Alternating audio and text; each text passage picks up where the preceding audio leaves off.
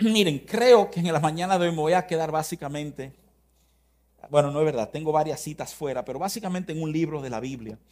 Hay, hay un pasaje eh, del libro de Filipenses que he estado trabajando mucho mi corazón y pienso que realmente tiene mucho que ver con el trato de Dios con, con nosotros como comunidad de fe, ¿verdad? Pido que tú abras tu corazón y pueda verlo. Muchos, muchos saben que la epístola que el apóstol Pablo le escribe a los filipenses, ¿eh?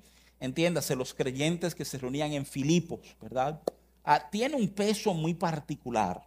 Y de manera curiosa, el peso de Filipenses no viene porque es teológicamente denso, ¿verdad? Como Efesios probablemente, sino porque el apóstol Pablo le está escribiendo a un grupo con quien él tiene enorme familiaridad e intimidad. Estas son gente que hay un vínculo muy particular, de hecho, es como la carta de mayor confianza que el apóstol escribe, ¿verdad?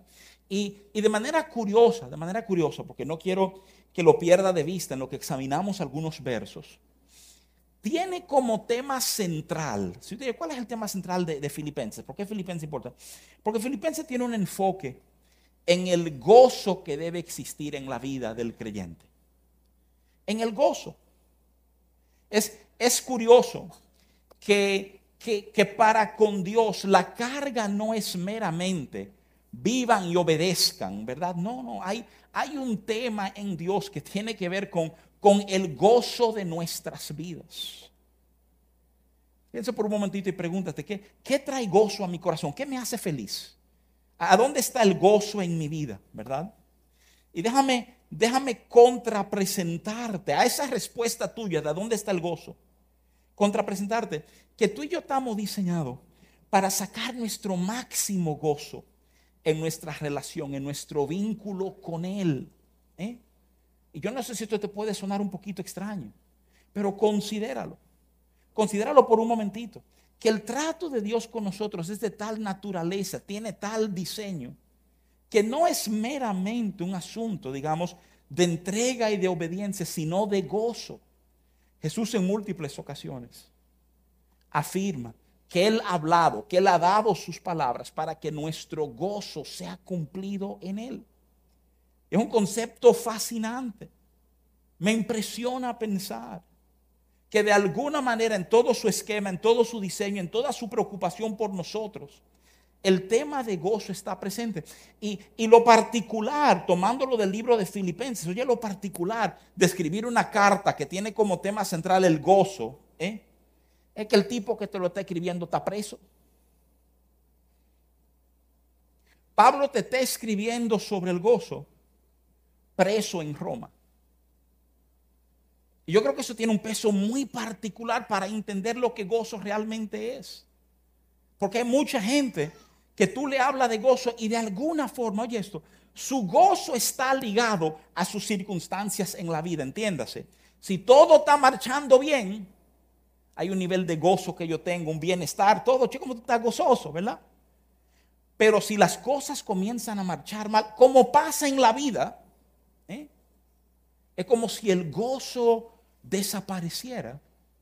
Porque de repente aquellas cosas de las cuales yo, yo extraigo mi gozo, pues están en crisis, están sufriendo, ¿verdad? No están marchando como yo quiero, pues entonces ya es imposible yo sacar de eso lo que necesito. Ahí comenzamos a entender el poder de entender que mi gozo está en Dios. ¿Tú sabes por qué? Porque Dios nunca entra en crisis. Con Dios no hay problemas. Si Dios es la fuente de tu gozo, tú siempre vas a encontrar gozo en Él, ¿verdad? Y, te repito, es uno de los temas, es el tema céntrico del libro de Filipenses. Ahora, dicho eso, yo quiero presentarte un verso. Y es un verso que viene del capítulo 1. Algunos entienden que es parte todavía de la introducción que el apóstol Pablo está haciendo en Filipenses, ¿verdad? Déjame leerte Filipenses 1.9. Luego vamos a examinar un poquito el contexto, pero déjame resaltarte este verso. Mira cómo dice Filipenses 1.9. Y esto pido en oración. El apóstol Pablo está orando. Esto pido en oración. Que vuestro amor abunde aún más y más en ciencia, y en todo conocimiento. Ese es el verso, te lo, te lo vuelvo a leer. Y esto pido en oración, que vuestro amor abunde aún más y más en ciencia y en todo conocimiento. Yo voy a tomar de aquí tres ideas que quiero resaltarte y luego vamos a examinar el contexto de este verso bíblico, ¿verdad? Y quiero, quiero comenzar con esas palabritas, ¿verdad? O sea, de, de apertura de este verso. Y esto pido en oración. Óyeme bien, aunque sea una carta, son de esos momentos en donde se nos está dando el privilegio de ver, de entender el corazón de Pablo para con estos hermanos delante de Dios. Estamos, estamos invadiendo, ¿verdad? Su vida de oración. Esto es importante. Es importante no solamente porque, porque hay oración, ¿verdad? Sino porque quien está orando es un apóstol. De alguna manera tú estás escuchando una oración apostólica. ¿Y, por qué importa esto? Importa porque la carga en el corazón de los apóstoles siempre es, siempre es que nuestra realidad de la tierra se alinea a la realidad del cielo. Son oraciones que no se limitan a pedir por nuestras circunstancias, ¿verdad? Que óyeme bien, no hay nada de malo en eso, no hay nada de malo en pedir que Dios ayude, que bendiga, que traiga sabiduría a mi situación. Pero, pero los apóstoles no pierden de visión que más que tu situación actual, y óyeme bien que esto tiene que ver con tu vida, óyeme, a pesar de tu situación actual, Dios tiene un propósito contigo. Hay, propósito en Dios.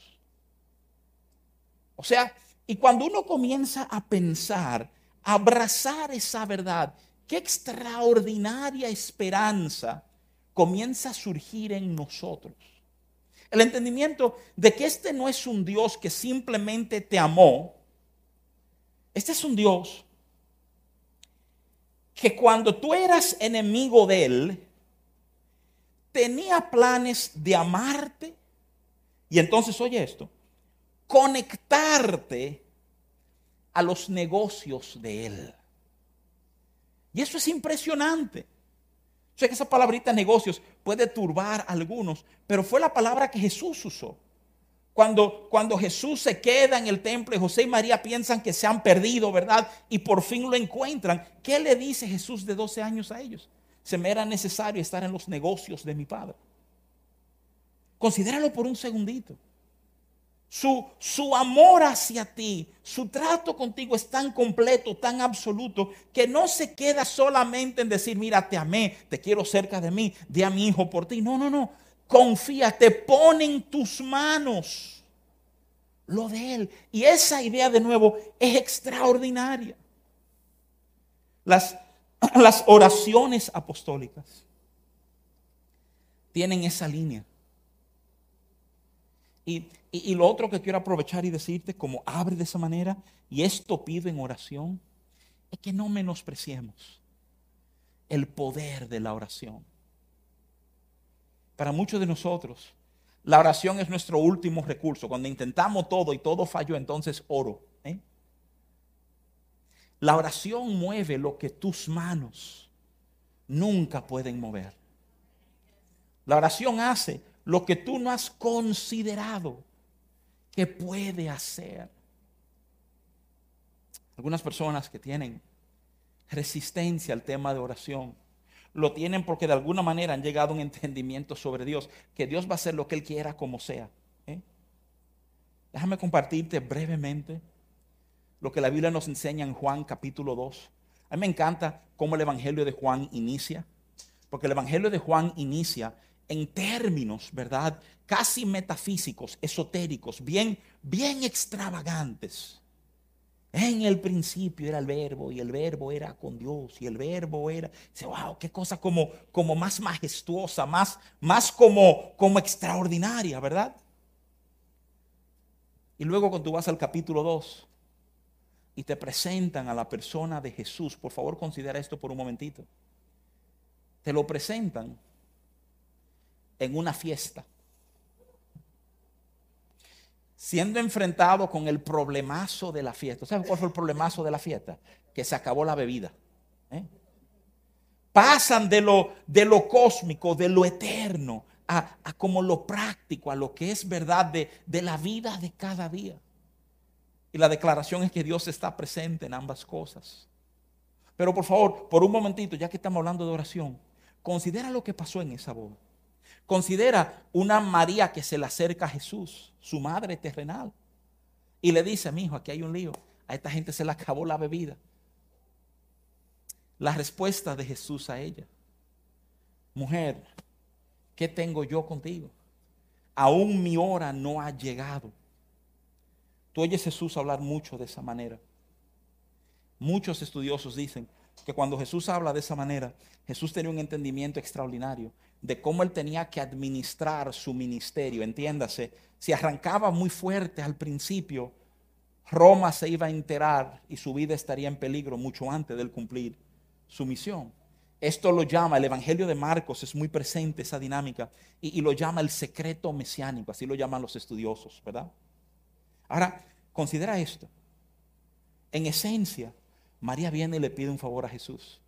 Y Jesús le dice categóricamente, es que mi hora no ha venido.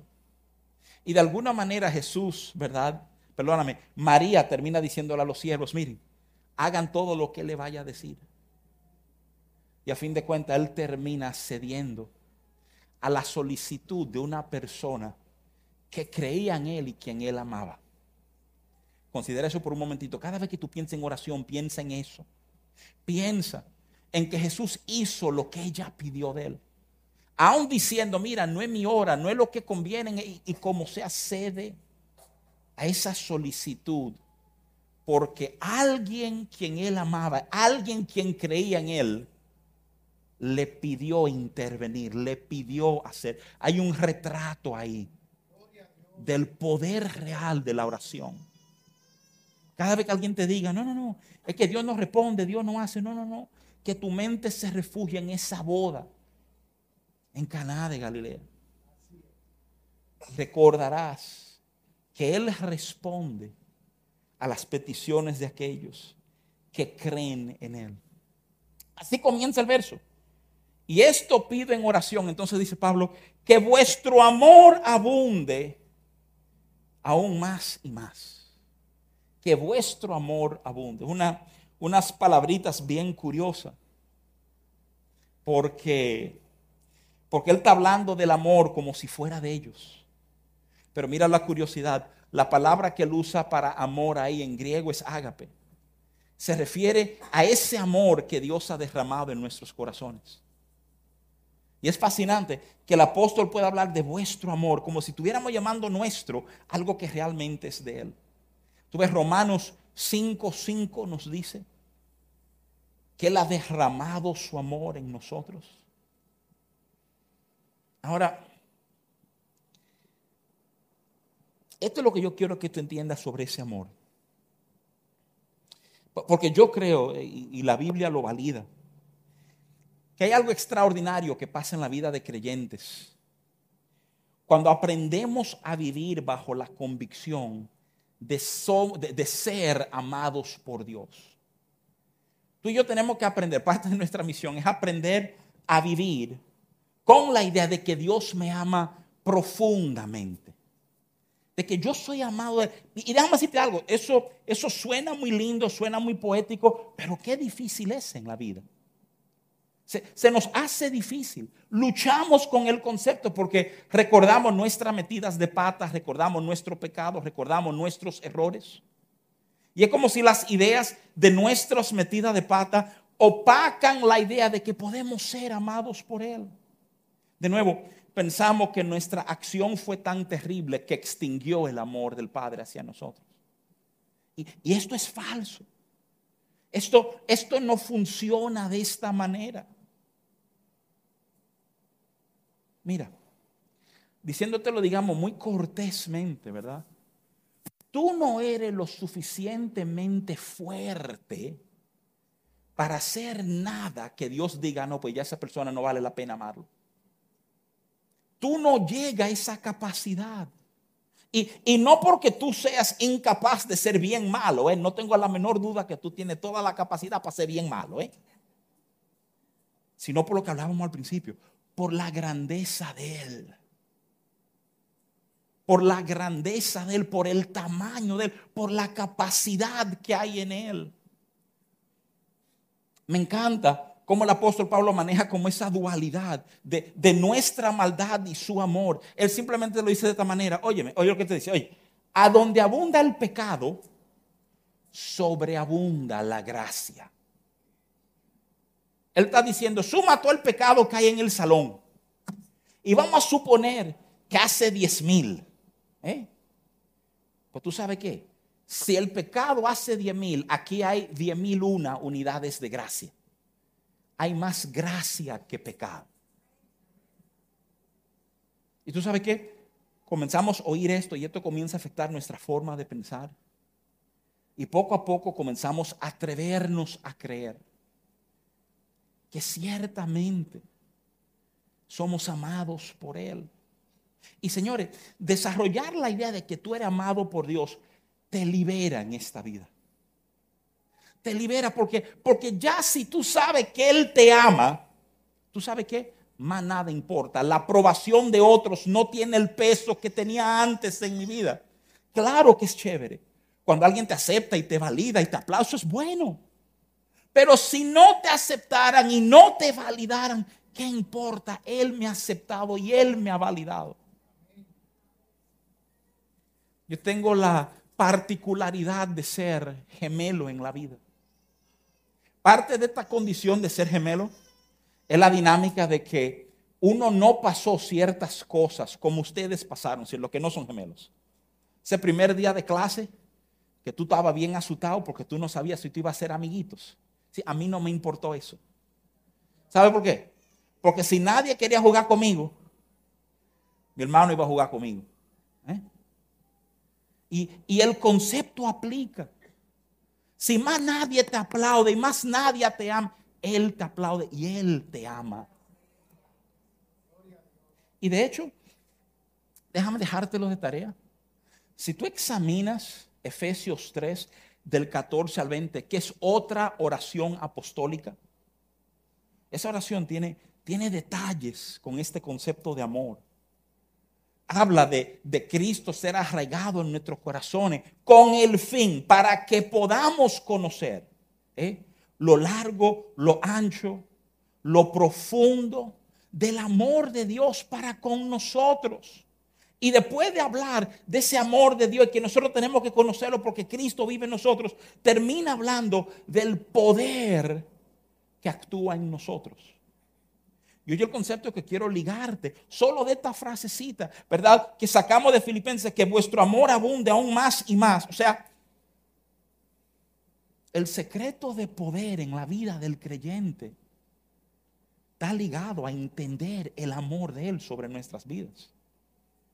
Y hay un entendimiento sobre amor que este verso nos imprime, que tenemos como que echarle mano y apropiarnos de Él.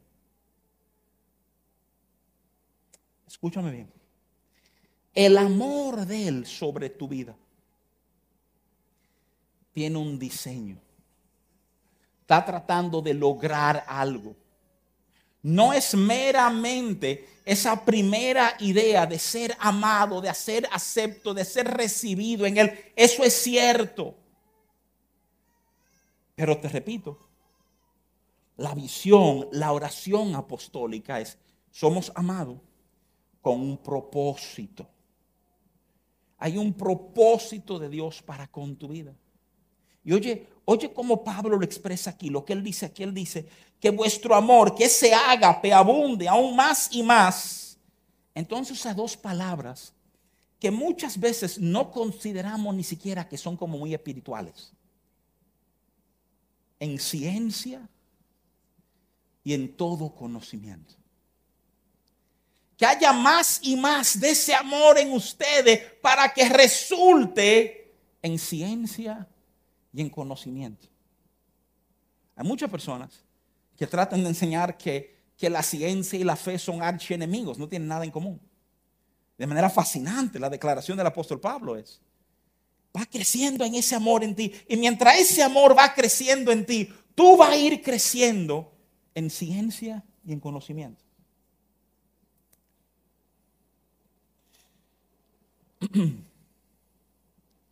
Déjame hacerte preciso y ahorrar un tiempo haciendo juegos de palabras y yéndonos al griego y lo demás. Simplemente déjame decir que todo concepto, ciencia y entendimiento, si fuéramos al griego, pudiéramos entender que se está hablando de, de percibir y de entender. Que el apóstol Pablo está diciendo, ese amor en ti te va a poder, te va a ayudar a percibir. Oye, ¿qué cosa? Percibir habla de darte cuenta de algo en tu entorno. Pero muchos de nosotros estamos muy presentes en lugares, pero no quiere decir que estamos apercibidos en el lugar en que estamos. ¿eh? Algunos cuando hablan de percibir, piensan en el término de discernir, de ser capacidad, esa capacidad, ese don espiritual, de entender el espíritu del momento y lo que está moviéndose en el mundo espiritual. Y, entender habla por sí mismo. Entender habla de que me hace sentido lo que estoy percibiendo. Oye lo que te está diciendo. En lo que tú creces en ese amor, tú vas a aprender a discernir y entender lo de Dios. Los, los, los versos que siguen no, nos ayudan a entender que a eso es que se está refiriendo el apóstol. El verso 10 habla para que aprobéis lo mejor y el 11 para gloria y alabanza de Dios. Ese es el interés que, que en tu amor, ¿verdad? Vayamos creciendo en toda ciencia y entendimiento. Tú sabes que ya te cité rapidito Efesios 3 del 14 al 20, pero, pero en la introducción de Efesios hay un pasaje que se parece un poco a este que estamos hablando. Cuando, cuando Pablo ora por ellos en el principio, yo lo que dice Efesios 1.18, Pablo orando por los Efesios dice, alumbrando los ojos de vuestro entendimiento, ahí está la palabra entendimiento, y aquí él te explica por qué el entendimiento, que haya entendimiento para que sepáis cuál es, oye, la esperanza a que Él os ha llamado y cuáles las riquezas de gloria de su herencia en los santos. Qué cosa extraordinaria. Tu, entendimiento está ligado a entender esperanza y entender el fin. Esperanza viene de mi habilidad de, discernir y entender lo que Dios, porque cada vez que yo veo que Dios está diciendo algo, ya hay esperanza de que eso va a redundar en algún bien.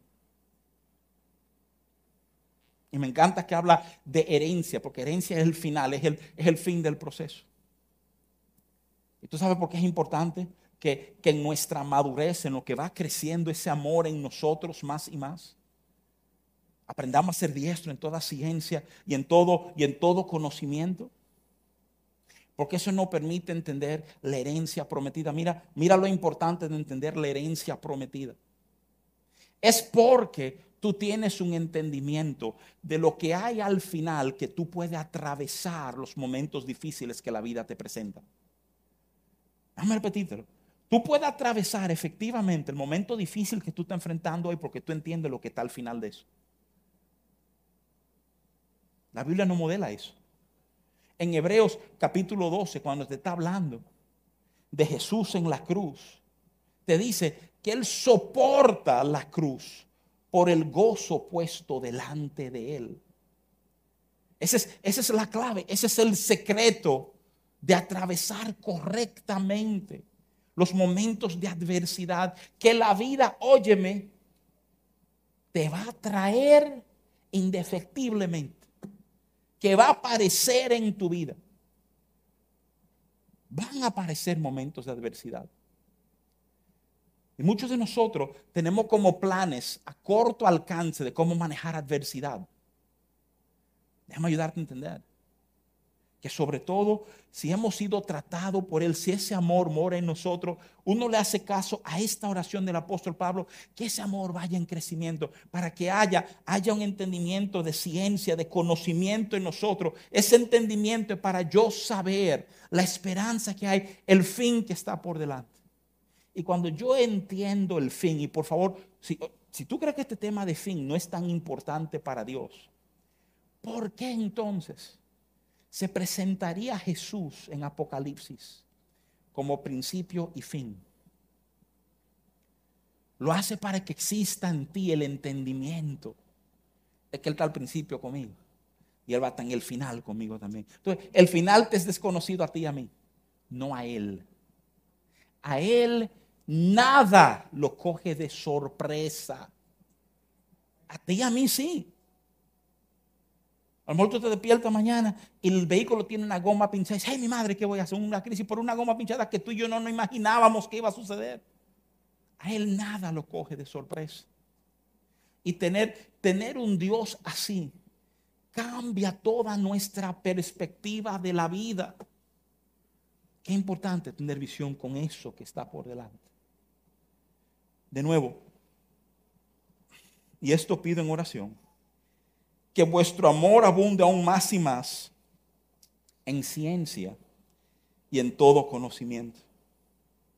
Yo quiero rapidito ayudarte a entender algunas de las cosas que el apóstol dice antes de esa oración para culminar con esos versos, porque yo creo que entender lo que él dijo antes nos ayuda a entender el peso particular de ese verso 9 de Filipenses. Déjame, déjame leerte rapidito, Filipenses 1, del 3 al 8 voy a hacer algunas observaciones sobre eso.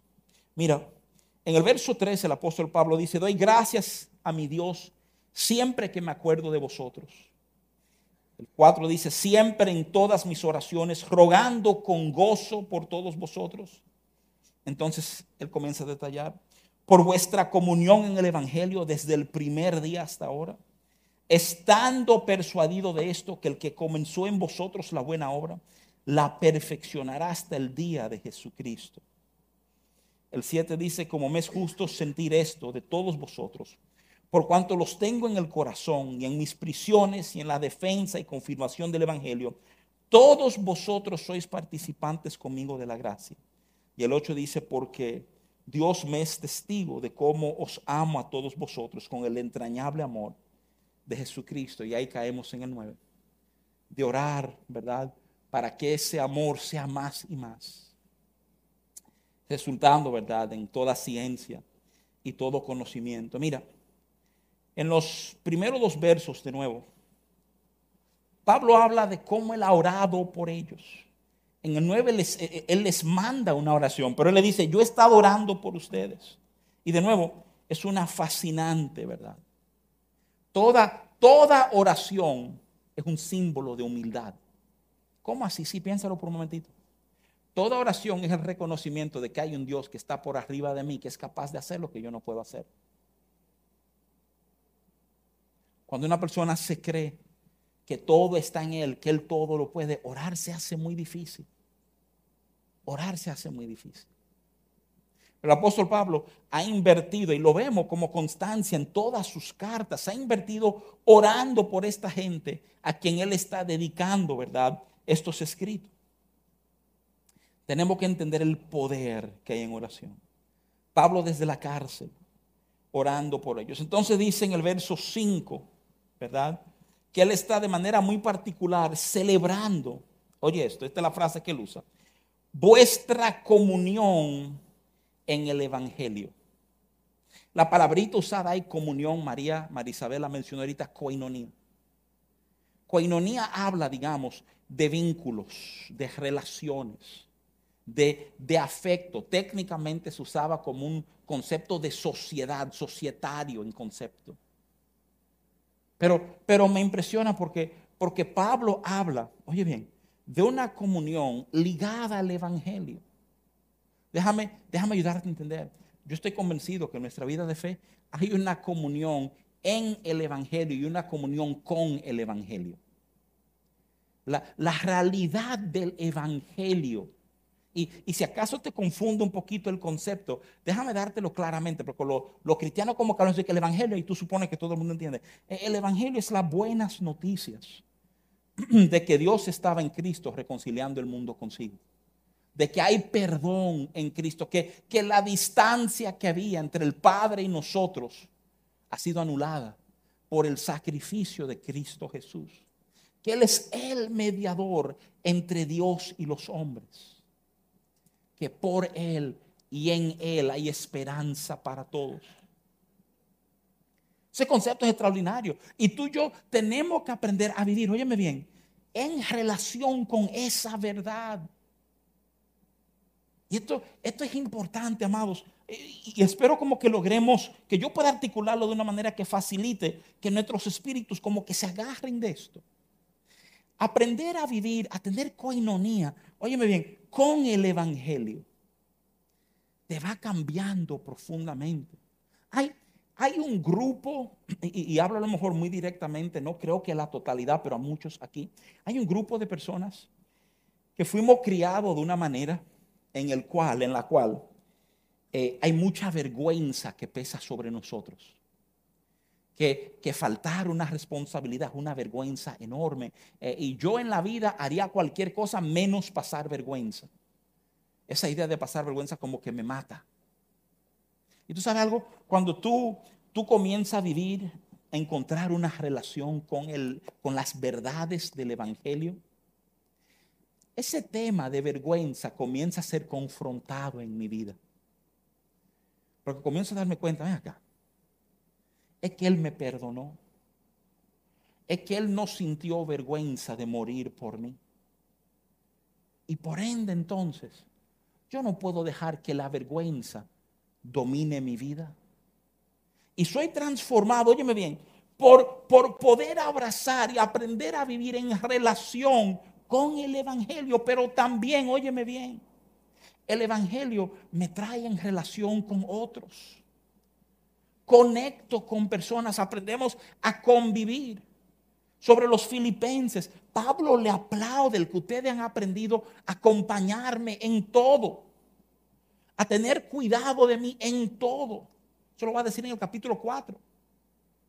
Pero me urge que tú entiendas que todo lo que el apóstol Pablo comienza a orar y desear sobre sus vidas, esto de crecer en amor, viene sobre el fundamento de una comunión que ustedes tienen en el Evangelio, con el desde que lo oyeron desde el primer día hasta hoy. Hay una, hay una coinonía en el Evangelio.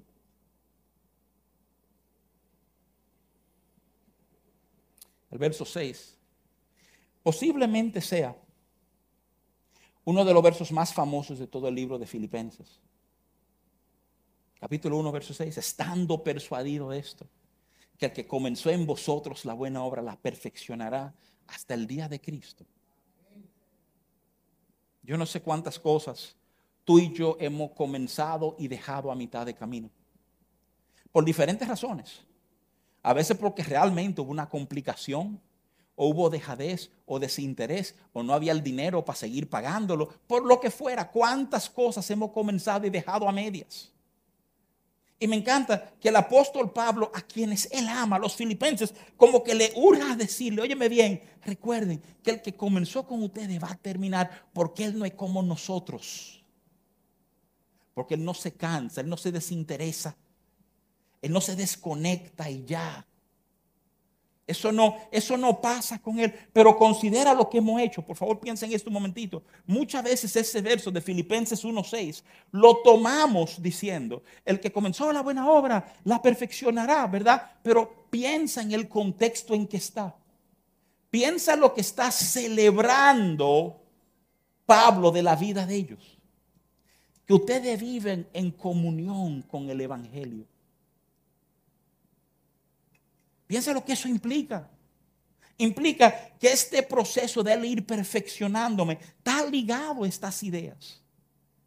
De yo, de yo vivir en comunión con lo que él ha puesto delante de mí.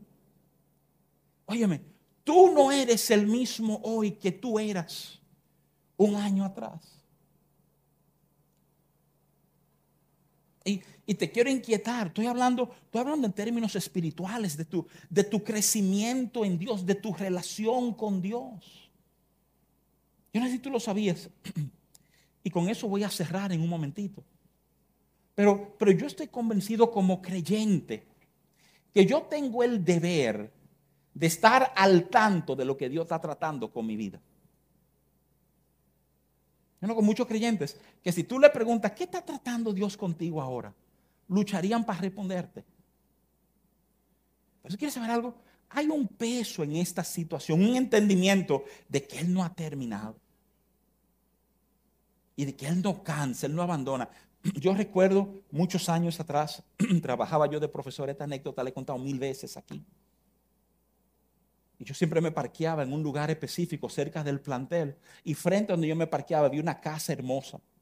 Y la vendieron. Y recuerdo un año escolar donde un ingeniero y un grupo de personas estaban trabajando en la casa, remodelándola todos los días. ¿eh? Y el ingeniero y yo no parqueábamos, no parqueábamos en el, mismo lugar. O sea, nos saludábamos todas las mañanas. Yo recuerdo que hay un tiempo donde uno ve mucho trabajo, mucho movimiento, pero uno no ve que la casa cambie en nada. Y me acuerdo que pasado un tiempito se lo dije, ingeniero, venga acá. Pero yo digo con muchos pero ustedes como que no están haciendo nada. ¿eh? Y la respuesta de él a mí, me acuerdo, me dijo, profesor, si usted supiera que justamente hoy terminamos de poner toda la plomería de la casa. O sea, como él está trabajando en áreas que yo no veía, yo suponía que él no estaba haciendo nada. Déjame conectarte eso a lo de Dios. Muchas veces Dios está trabajando en un área de nuestra vida y como no estamos atentos, suponemos que Él no está haciendo nada. ¿Eh? Y es un error de nuestra parte. Escúchame, Él nunca está trabajando a los secretos. Él quiere tu colaboración, que tú entiendas, que tú cooperes con el Espíritu. Que es importante para nosotros saber en qué estamos creciendo. El último verso que te quiero resaltar es el 7, a donde lo que nos dice es, como me es justo sentir de todos vosotros por cuantos tengo en el corazón y en mis prisiones y en la defensa y confirmación del Evangelio, todos vosotros sois participantes conmigo de la gracia. Me mata esa declaración. Oye, oye, usted de ahí, cómodo en su casa, y yo aquí en la cárcel, Estamos participando de una misma cosa llamada gracia. Gracia es lo que te sostiene en el banquete y en la cárcel. Y Pablo habla, óyelo, él habla de que somos participantes de ella. Degustamos de ella, es parte de nuestra vida. Mientras, mientras vamos creciendo en toda ciencia y en todo conocimiento y en todo entendimiento, vamos creciendo en gracia, en el entendimiento de gracia. De hecho, segunda de Pedro 3:18. Ya no es Pablo, es Pedro escribiéndonos. Oye, oye cómo le escribe. Antes bien, creced en la gracia. Y entonces conecta alguna de las frases de Pablo. Y el conocimiento de nuestro Señor y Salvador Jesucristo. A Él sea gloria ahora y hasta el día de la eternidad. Amén. Qué increíble estas verdades. Qué, qué, especial abrazar la idea de ser amado sabiendo que ese amor, oye, es un amor que no te deja en el lugar a donde te encontró. ¿Sabe cómo dice la gente? Eh, ven al Señor, Él te ama como tú eres, ven como tú eres, no trates de arreglar tu vida, ven a Dios así, que Él te ama así. Ese es el gancho del amor de Dios. Óyeme bien, el gancho del amor de Dios es ven como tú eres que yo te voy a sacar de ahí.